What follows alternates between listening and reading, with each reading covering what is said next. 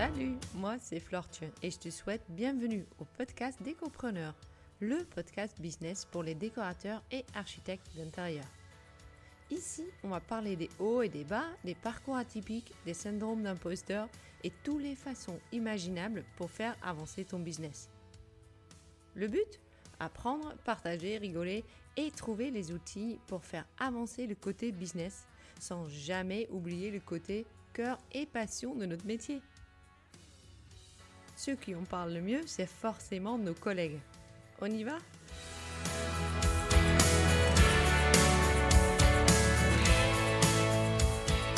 Alors aujourd'hui, je suis avec Manon Bellaret, qui est euh, architecte d'intérieur. Bienvenue, merci de prendre ce temps de discuter avec moi. Merci à toi. Euh, je suis ravie, tu es, ma première, donc je souhaite dire euh, vraiment, c'est cool que ça soit toi. On a parlé au départ un peu de ton parcours, tout ce que tu as fait, et je suis euh, toute contente que ce podcast débute avec toi. Super, merci pour l'invitation. Oui, mais je t'en prie, c'est un grand plaisir. Est-ce que tu peux, pour commencer, me parler un peu de toi? De qui es-tu? Comment s'appelle ton entreprise? Quand est-ce que tu as commencé? Oui, tout à fait. Donc, je, m'appelle euh, Manon et j'ai 28 ans. J'ai monté euh, ma petite entreprise euh, qui s'appelle Mon Bon Design il y a 4 ans, à la sortie de mes études.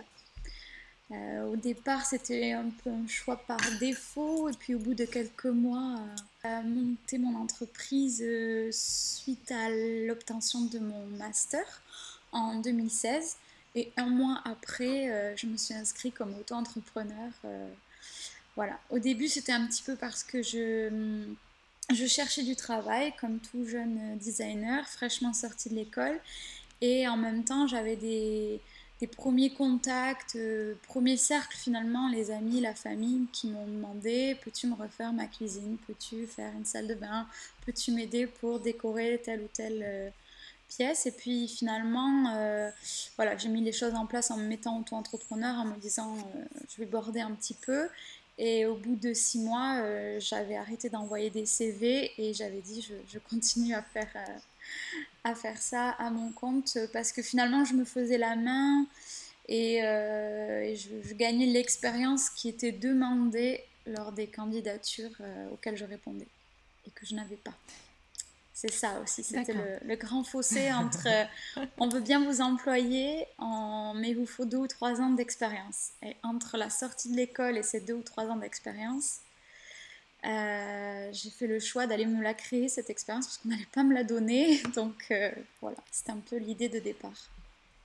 Et pour le coup, aujourd'hui, que moi j'essaie que maintenant tu as 3-4 ans d'expérience, est-ce que tu retournerais travailler pour quelqu'un d'autre? Ah, C'est une très bonne question.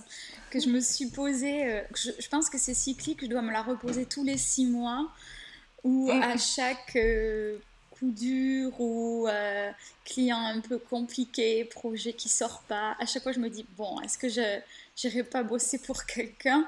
Et au bout d'une demi-journée, c'est terminé, je n'y pense plus, je, je, repars sur mes, sur mes projets d'entreprise. Non, ça pour dire, je, je pense que j'aimerais bien avoir l'expérience de travailler avec quelqu'un d'autre, mais plutôt dans un esprit de, de mentor ou d'être aux côtés de quelqu'un de très inspirant qui je pourrais, à côté de qui je pourrais apprendre des choses euh, dans certains niveaux. Mais. Euh, c'est vrai qu'aujourd'hui, la collaboration peut me permettre d'accéder aussi à ça pour travailler en collaboration avec d'autres personnes. Donc finalement, euh, j'ai aussi goûté à l'indépendance et, euh, c'est assez agréable. Donc euh, voilà, peut-être un jour, je ne suis pas fermée, mais pour le moment, je ne pense pas. Ça pourrait, ça pourrait être une idée pour un peu plus tard. Et l'idée du mentor, c'est quand même bien, c'est sympa. Ouais, alors ça, euh, ça c'est quelque chose que j'ai en tête depuis un, moment. De, de euh, je, sais pas, j'ai fait une fixette sur le fait de, de trouver quelqu'un d'inspirant euh, qui, aurait pu. une relation qui change un peu un parcours de vie. Bon, je n'ai pas rencontré cette personne-là. J'ai rencontré plein d'autres gens, des collaborateurs très intéressants, mais pas le super mentor qui m'inspire. Pas encore en tout cas. si, si T'as pas une décoratrice ou un décorateur en tête euh, où tu dis, ben si ça pourrait être ça, ça sera elle ou il, ça sera le rêve? Juste si on rêve deux secondes là, ça peut être qui? C'est qui ton kiff? Mais vraiment ton kiff en déco. Alors, l'architecte que je, je sur-aime, mais c'est un architecte, c'est vieux, enfin c'est vieux, c'est un enseignement qui est vieux dans le sens, euh, ça fait longtemps que c'était Frank Lloyd Wright, dont j'aime mhm. beaucoup le travail. Je pense que ça a été pour moi le déclic pour me mettre euh, euh, à étudier, à m'intéresser à l'architecture et, et à l'art et au design. Après, moi j'ai mon grand-père qui était architecte, qui m'a beaucoup, beaucoup inspiré quand même. Et quelqu'un qui exerce aujourd'hui, que j'aime beaucoup, parce que déjà c'est une femme et elle est dans une dynamique très très ouverte, euh, très transparente aussi sur son métier, c'est Karine Bonne. Je sais pas si tu vois qui c'est. Ah euh, oui. Elle fait, elle fait euh, des. Elle fait restaurant avec vue sur Netflix. Mais je la connaissais avant parce qu'elle fait des, des, super vidéos sur YouTube où, où elle est hyper hyper transparente sur sa façon de travailler, les doutes, la création de son équipe, les couacs, les super projets. elle, a un côté très naturel que j'aime beaucoup. Et, euh, et elle sort des super projets tout en étant transparente. Donc ça, moi, ça m'a démocratisé un petit peu le, le Saint Graal du, designer parfait. Tu sais, en fait, euh, voilà, elle a, elle a une entreprise avec les hauts et les bas et je trouve que c'est une super personne. elle est top elle fait des trucs sur YouTube qu'effectivement, euh, comme tu dis, c'est extrêmement intéressant ce qu'elle montre. Mm, mm. Elle montre que c'est pas toujours chouette. Elle montre aussi euh, que voilà, quand... mais c'est assez marrant parce qu'elle sur, elle est très américaine, je trouve, dans le fait où elle est toujours bien coiffée, elle est toujours bien mm. maquillée, mais il y a aussi des, des, moments où en fait, elle montre que quand elle sort du lit, c'est pas du tout ça.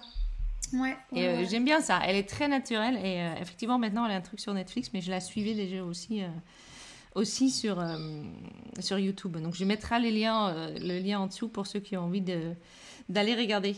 Euh, alors pour revenir un peu à ton parcours, ça fait 3-4 ans. Tu m'as dit 3 ans où vraiment tu t'es installé en archi d'intérieur. Ça s'est passé facilement? Ça c'était un parcours de combattant? C'était comment? Non, alors j'avoue que j'ai assez de, de chance. C'est que les projets sont venus à moi euh, assez facilement dans le sens où c'était plutôt des rencontres et les discussions, ça s'est transformé en projet, ça s'est enchaîné comme ça euh, régulièrement. Et euh, j'ai commencé par des petits projets, c'est monté en, en, intensité technique, en intensité de volume aussi. Donc ça s'est fait assez naturellement de, de, de, commencer par l'aménagement d'une cuisine jusqu'à faire un bar-restaurant, voilà, des bureaux, voilà, des éléments plus, plus techniques aussi. Quoi. Et donc toi, tu as un diplôme de archi d'intérieur? Alors j'ai un diplôme, non, j'ai un, j'ai un bachelor en design d'espace. Donc c'est, mhm. c'est un, équivalent, je crois, d'architecture d'intérieur. Et ensuite, j'ai fait un master en design international avec une spécialité en éco-conception. Parce que voilà, je voulais vraiment, euh, je voulais vraiment intégrer la partie euh, euh, environnement et prise en compte de l'environnement dans le processus d'un projet. Ce qui est très difficile à faire dans la réalité, mais euh, voilà, ça c'est un autre... Euh, oui, oui, je suis d'accord avec toi. C'est compliqué de. moi, j'essaie de travailler aussi dans l'éco-responsabilité et il est vrai que c'est pas toujours évident de trouver les produits qui vont avec, les produits qui. Parce que dans notre métier, finalement, on cherche d'abord le, le, beau et le, mm. le, pratique.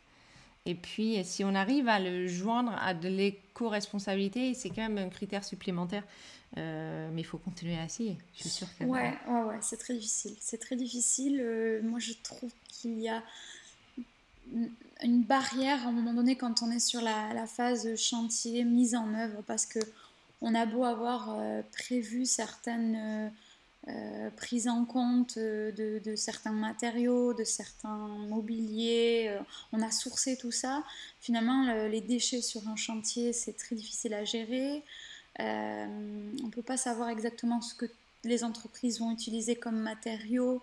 Est-ce qu'elles ont elles-mêmes une prise en compte de l'environnement dans leur façon de gérer leur entreprise, leur chantier, leurs déchets, leur apprivoisement Oh, j'arrive pas à le dire. Mm, mm. Apprivoisement. bon, d'accord, il voudra pas sortir. mais c'est voilà, c'est hyper difficile. Donc finalement, comme on réalise pas le projet, euh, on peut faire que donner des préconisations et des fois c'est un peu frustrant. Et même sur du sourcing de mobilier, moi je, peux sourcer du mobilier euh, soit local, soit en tout cas sur lequel je suis très bien informée, mais mon client va au final euh, aller chez Ikea parce que c'était pas cher. Exemple type. Donc finalement, c'est difficile d'avoir la maîtrise euh, de A à Z d'un cycle de vie d'un espace. ça...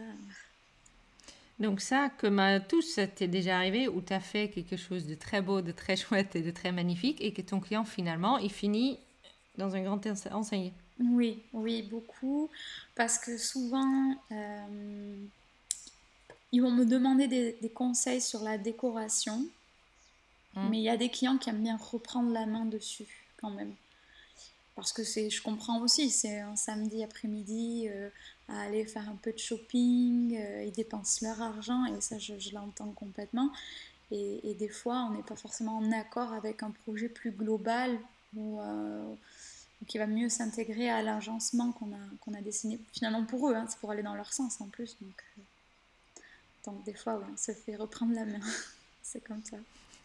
Après, est-ce que, euh, donc là, ça fait 3-4 ans, est-ce que tu peux me parler un peu plus de, du côté euh, de tes clients? Quel côté est-ce que tu as le plus développé? Est-ce que tu es plutôt pro? Est-ce que tu es plutôt particulier? Et comment est-ce que tu es arrivé à euh, là où tu es en fait aujourd'hui? J'ai regardé un peu ton site internet, il y a bien une distinction entre les deux types de clients. Tu as fait une vraie réflexion, je pense, sur qu'est-ce que je pose. est-ce que tu peux m'expliquer un peu comment tu es arrivé là? Oui, euh, alors, en fait, ça s'est, euh, ça s'est fait un peu. Euh, disons que les, les, projets sont un peu rentrés comme ça. Je ne faisais pas de prospection jusqu'à maintenant. je n'en fais toujours pas, mais j'ai un projet d'en faire. C'est le bouche à oreille qui m'a amené 100% de mes clients. Et, et, depuis trois ans, dès que je rentre un projet pro, je rentre un projet particulier euh, quasiment après. Euh, et donc ça se suit à 50-50 sur l'année. Et finalement cet équilibre me va bien parce que ça me permet de rester très, très mobile aussi dans, dans, mon, dans mon design et d'être très euh, je recherche beaucoup des nouvelles tendances, mais tant sur les particuliers que sur les pros, ça bouge beaucoup. Euh, et pour le moment, ça me va de ne pas me spécialiser parce qu'en fait, ça faisait partie un peu de mon, de mon idée globale qui était d'expérimenter pendant 3, 4, 5 ans euh, un peu toutes les facettes du, du métier. je rêverais de faire un peu de scénographie pour ajouter un peu d'événementiel aussi. Mais euh, c'était un peu l'objectif de mes premières années, c'était d'explorer au maximum. Donc c'est bien qu'il y ait cette variété euh, pour le moment. Même si je pense que plus tard je me spécialiserai, mais pas, forcément euh, de suite. Maintenant, ce que je commence à faire, parce que j'ai un peu pris de, confiance et que je sais un peu mieux aussi où je travaille, où je travaille pas, c'est que je peux refuser un projet sur lequel je sais que je ne veux pas apporter de valeur ajoutée ou que mon client, notre relation ne va pas le faire, voilà, je, suis un plus en mesure de, de, choisir quand même. Tu as un peu posé des critères, on va dire, comme ça, dessus. Comment tu... Parce que je pense que on a tous ce problème-là, on a tous déjà signé un client où on a, pendant le premier rendez-vous, on s'est dit, je le sens pas Mm. Puis on le fait quand même parce qu'on a quand même besoin aussi de travailler. On a, et on se fait pas confiance finalement au départ. On se sent euh, pas forcément justifié de, de, de, refuser quelqu'un. Comment est-ce que tu as, fait pour aujourd'hui Sur quels critères, quand tu vois quelqu'un, comment tu. C'est uniquement parce que tu le sens ou est-ce qu'il y a d'autres, euh, je sais pas, d'autres drapeaux rouges où tu fais non, non, là, ça va juste mal se passer? Ouais, alors ben, c'est le cumul d'expériences qui a fait qu'au bout d'un moment, j'ai posé des critères parce qu'au début, je n'en avais aucun puis petit à petit un, et puis deux, et puis trois. Et euh, non, déjà, je suis beaucoup mon intuition. Là, pour le coup, je me fais énormément confiance sur euh, euh, l'intuition. Je pense que ça passe ou ça passe pas rapidement avec quelqu'un. On, rentre dans des projets assez intimes, notamment quand c'est de l'habitat. Donc, je pense qu'il faut être honnête à ce niveau-là. je sais maintenant dire oui, je le sens ou non, je le sens pas. Donc, déjà, je regarde un peu le niveau de confiance qu'on peut avoir, l'échange, la confiance. Et ensuite, euh, je regarde la partie faisabilité du projet. Euh, je, je, perds plus de temps. Avant, j'étudiais absolument toutes les demandes et je perdais beaucoup de temps. Maintenant, si je vois que c'est que c'est pas viable d'un point de vue économique, d'un point de vue temporel, d'un point de vue euh, technique, euh, je le dis assez vite et je pense qu'on perd moins de temps, moi et mon client aussi du coup. Donc ça, je regarde ces critères-là. Et enfin, je pense quand même que je suis beaucoup plus et réactive et, euh, et, très motivée. Et du coup, toute la créa vient quand je rencontre quelqu'un qui est un petit peu, euh, un peu atypique ou qui a un projet euh, ambitieux, qui, qui, veut un peu casser les codes dans son milieu. Mm. Voilà. Là, je, je, travaille par exemple avec une boîte qui est dans le BTP. C'est un domaine dans lequel je ne serais pas allée comme, ça. Et finalement, c'est quelqu'un qui veut casser les codes un peu dans le monde du BTP. Euh, c'est ambitieux comme projet. Du coup, on est euh, à 150% euh, l'un avec l'autre. Donc, c'est très, très motivant. Donc, finalement, j'ai pas de domaine particulier, mais ça tient vraiment à, à la notion, à l'ambition un peu des gens que je vais rencontrer, quoi, aussi. Et comment tu fais pour dire non? je. Euh, ouais, j'essaie de, de, de, donner quand même des. Je dis jamais non sans dire pourquoi. C'est-à-dire que, comme je disais, des fois, je peux, je peux faire un petit bilan technique en disant voilà, euh, euh, au niveau de la technique, je sais pas, des gens qui ne pensaient pas déposer en mairie un, dossier en mairie pour un changement de façade. Et je dois leur dire que oui, ben, des fois, ça, ça, ça rebute un projet. Euh, des fois, c'est une question d'enveloppe budgétaire. Euh, ça va se stopper tout seul aussi quand je leur dis que c'est pas possible euh, avec l'enveloppe budgétaire. Et parfois, je tape un peu en touche en disant que j'ai pas le temps. J'avoue. Ouais. J'ai quand même ça, un peu toujours aussi un argument. Ouais, j'ai pas envie de dire non, non, non directement. Et par contre, comme j'ai pas mal de consoeurs, c'est plutôt des filles d'ailleurs, architectes ou architectes d'intérieur, si moi je peux pas prendre un projet pour manque de temps, ça ça arrive quand même assez souvent, je peux quand même donner le, le contact de quelqu'un d'autre qui peut s'occuper de leur projet. Euh, Donc euh, en général c'est jamais un non sans aucune matière. Et pour le coup aujourd'hui tu as une idée de, en moyenne combien de clients tu prends par an? Ah, très bonne question. Pas beaucoup. Pas beaucoup, je sais. J'ai des relations assez longues et euh, assez intenses avec mes clients. Je dirais 5-6 euh, peut-être. Ah oui, c'est pas. Non, j'ai parce que j'ai des. Ouais, en aménagement d'intérieur, j'ai. Euh, c'est long les projets. C'est quand même 3-4 mois de conception et 3-4 mois de, de chantier. En décoration, là j'ai fait deux petits projets de décoration c'était cet hiver. En deux mois c'était fait, donc finalement j'avais plus de clients en deux mois, mais, mais euh, les projets sont quand même assez longs. Ça, je trouve ça très chouette à savoir ce genre de choses chez les autres, et il faut le dire. Oui, bien sûr. Parce que moi, moi, je sais qu'au départ de cette année, j'avais huit clients en cours. Et euh, j'ai pas honte de le dire, ça m'a presque tué. Mm. Parce que au départ, tu signes trop, ça va trop vite, tu veux pas refuser et, euh, et tu finis avec l'impression que tu fais tout à moitié. Exactement. En plus, il y a eu le confinement. Euh, voilà, c'est, je m'en sors bien affiné hein, et puis ils sont contents. J'ai pas tout fini, mais, euh, mais il est vrai qu'il faut garder en tête qu'on peut pas non plus effectivement avoir autant de projets en même temps. Ouais. Ah ouais, moi, en fait, alors je sais pas si c'est un avantage, mais ça s'est transformé en avantage, mais la première année où j'ai travaillé vraiment en architecture intérieure, j'ai tout pris et au bout d'un an, je voulais tout arrêter. Je pense que j'ai pas, pas fait euh, le, mot qui revient beaucoup un burn-out parce que c'est pas, je pense pas du tout le cas, mais j'ai quand même, ça m'a vidé au niveau de la créativité. Je, pendant deux ou trois mois, j'arrivais plus à sortir une seule idée. Donc ça ça m'a fait un peu, un peu peur. Et puis du coup, j'ai suis allée toucher cette limite. Et, depuis, je sais que je préfère avoir voilà, 5, 6, 7, 8 clients bien avec qui j'ai de longues relations. Euh, peut-être travailler des projets plus gros, donc des budgets aussi plus hauts. Et, euh, mais par contre, euh, voilà, c'est ma limite parce que je ne suis pas capable d'être créative pour 15 personnes en même temps.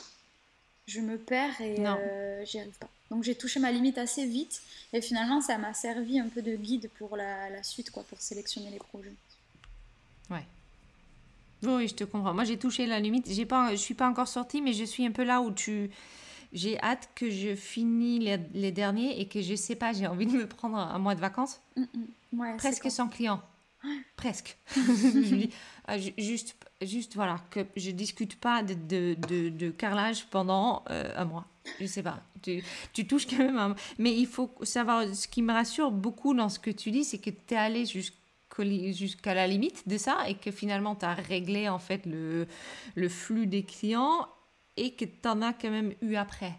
Oui, oui, parce que je, pense que euh, globalement aussi, quand on se concentre sur les clients avec qui on est, on, arrive à toucher la qualité et on est, on est à 100% avec eux, on est à l'écoute, on est... Et, finalement, c'est ces gens-là qui vont nous recommander aussi derrière par la confiance et finalement, ça fait son effet, quoi.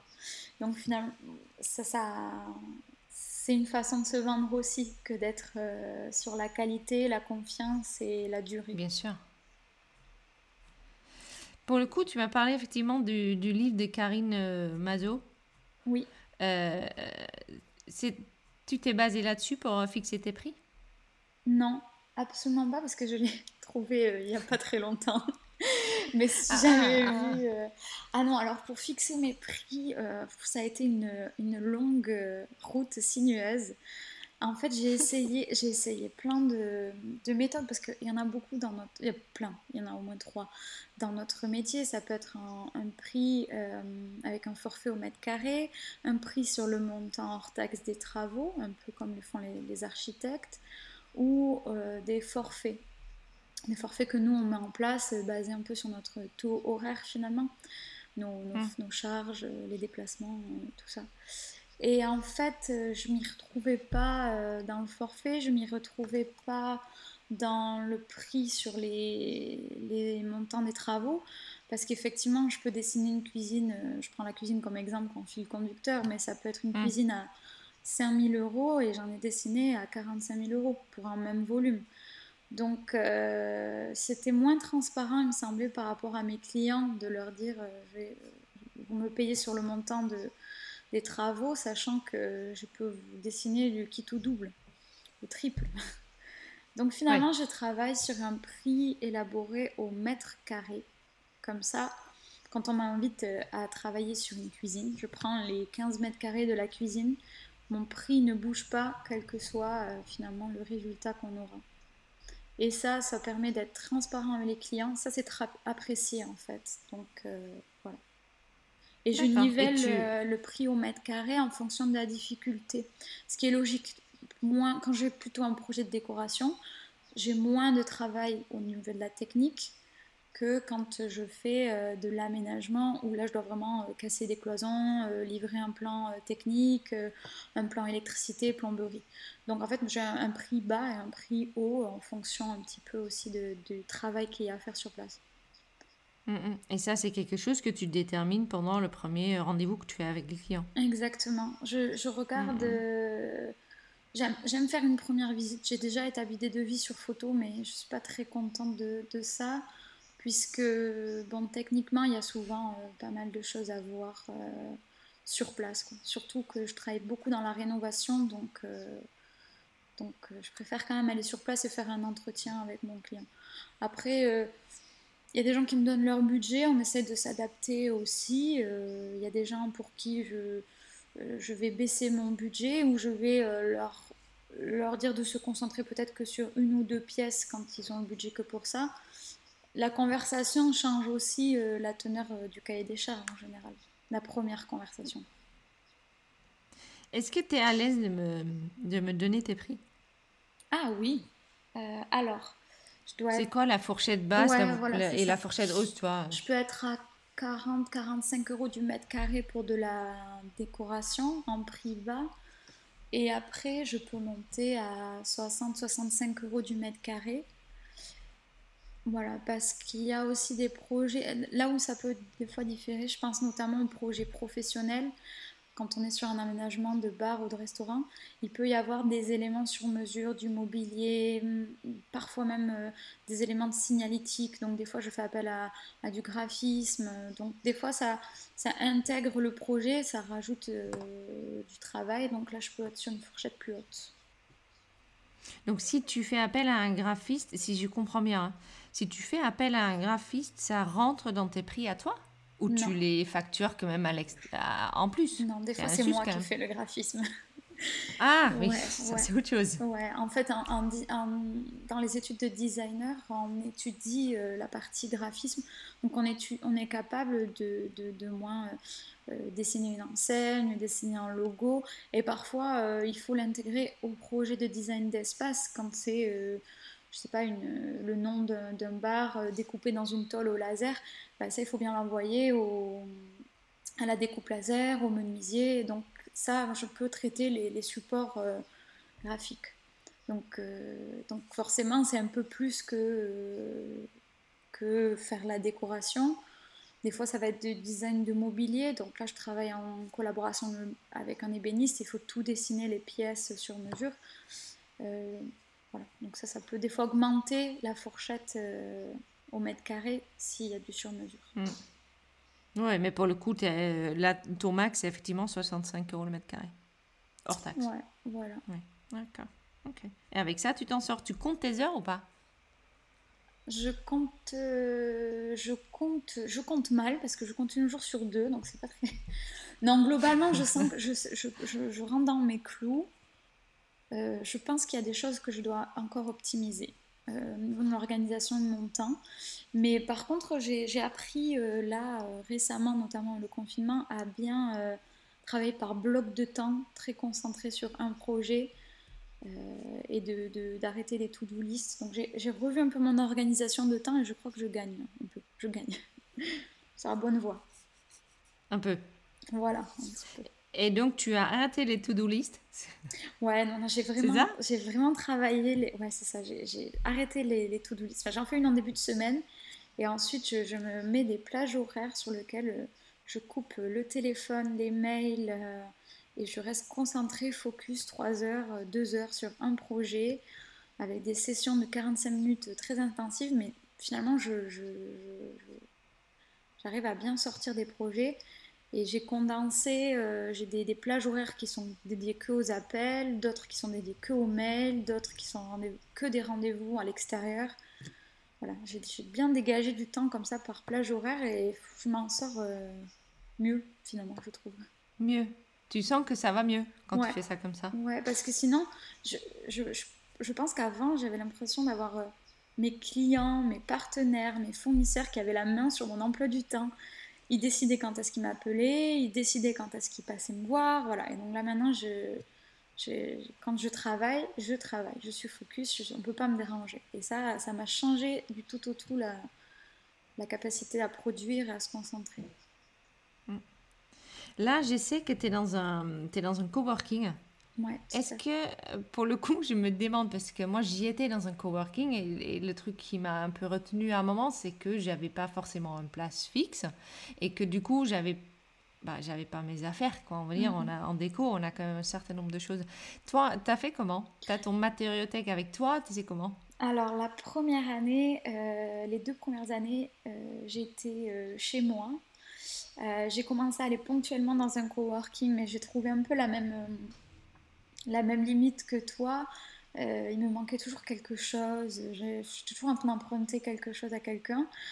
Et j'avais pas de place fixe. Et euh, par contre, j'ai fait un choix, c'est de rester très nomade. Donc, c'est dommage que tu pas avoir mon, mon bureau.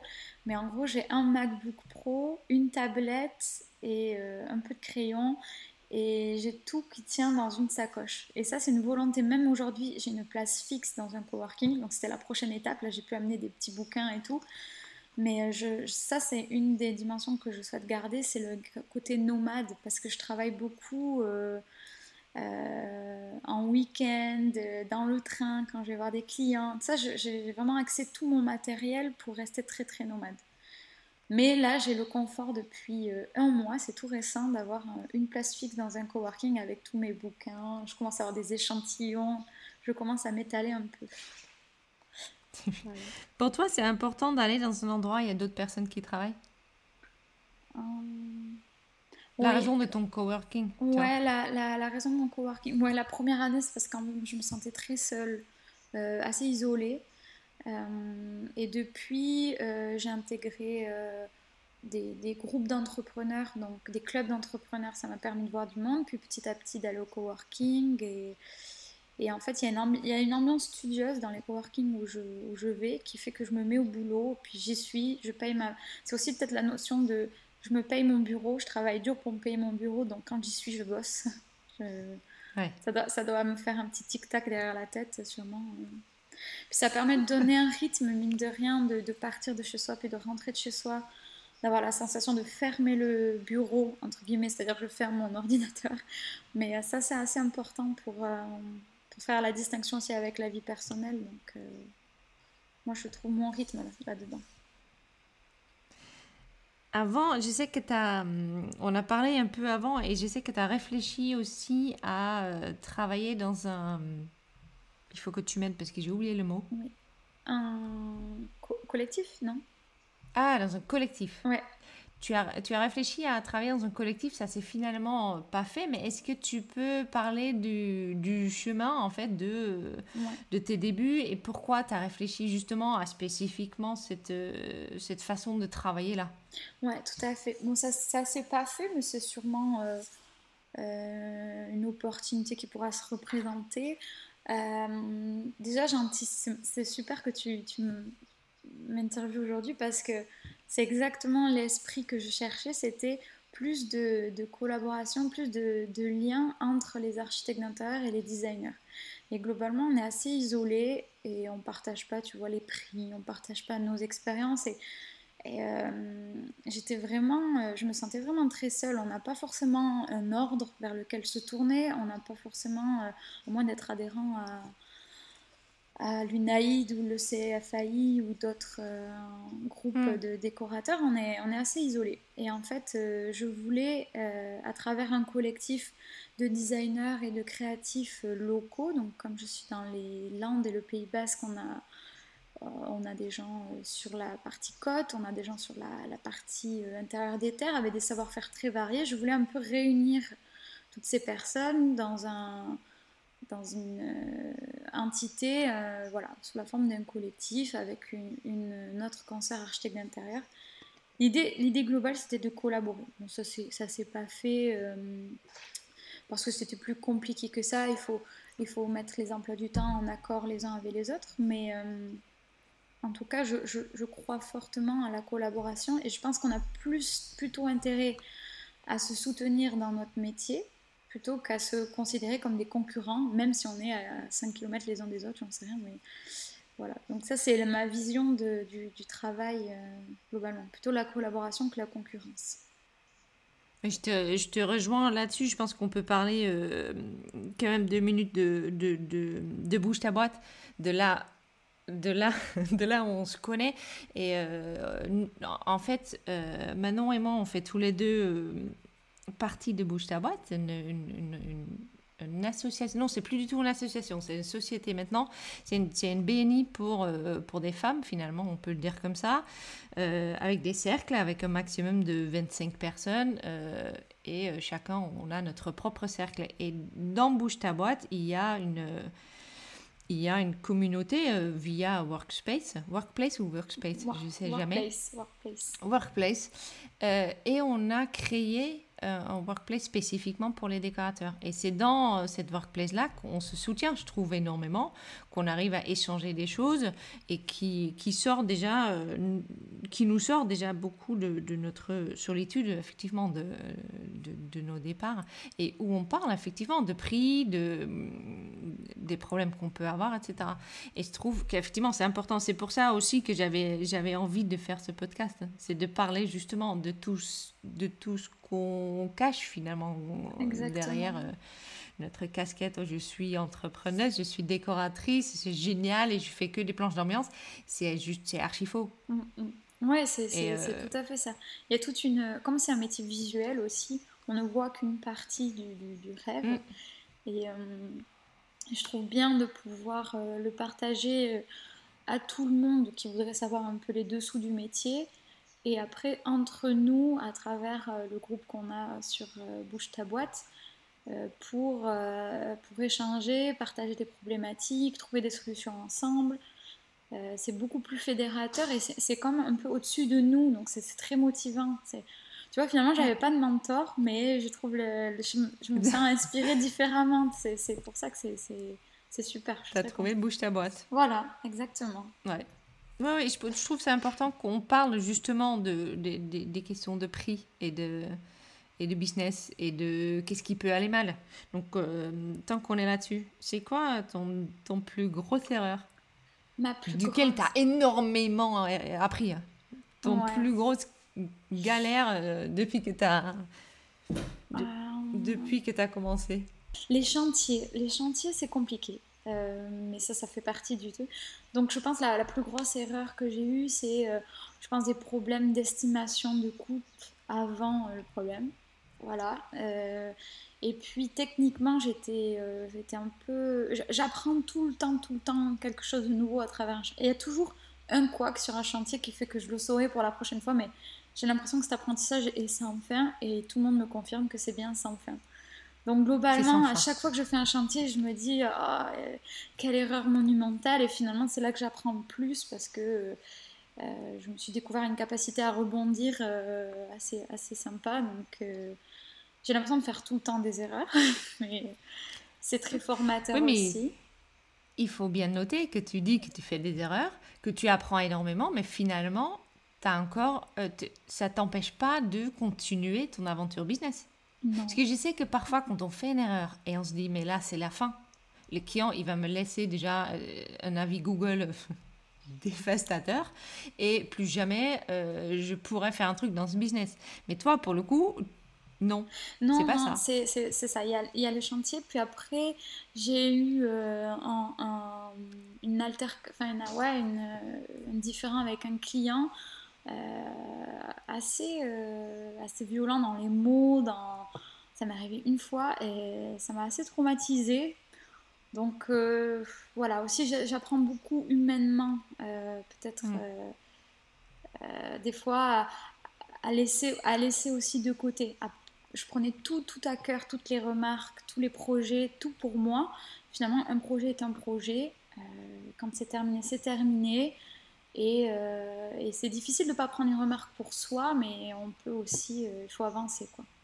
Donc je pense que j'ai pris du recul par rapport à ça après une altercation avec un client assez houleuse. Quoi. Ok.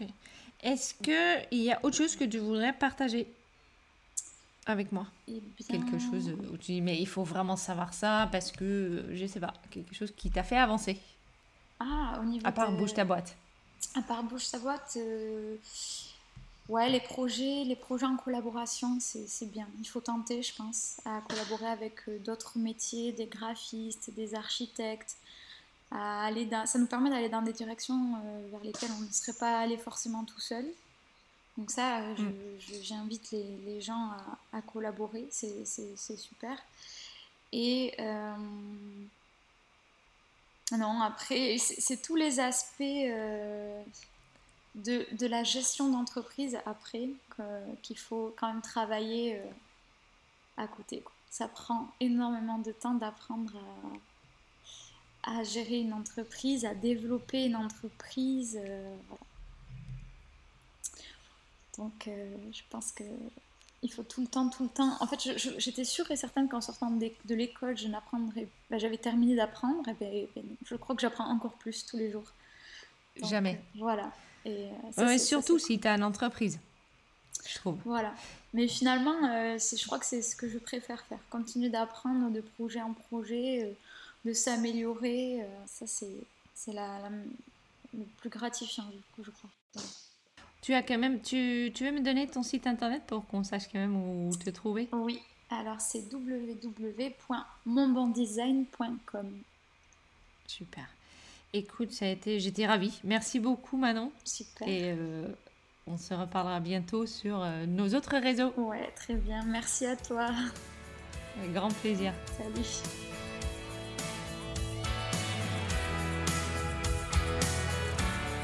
Et voilà, c'était le podcast d'Écopreneur pour aujourd'hui.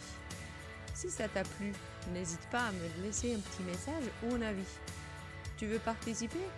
Encore mieux, tous les coordonnées sont juste en dessous. Merci beaucoup et à la prochaine. Ciao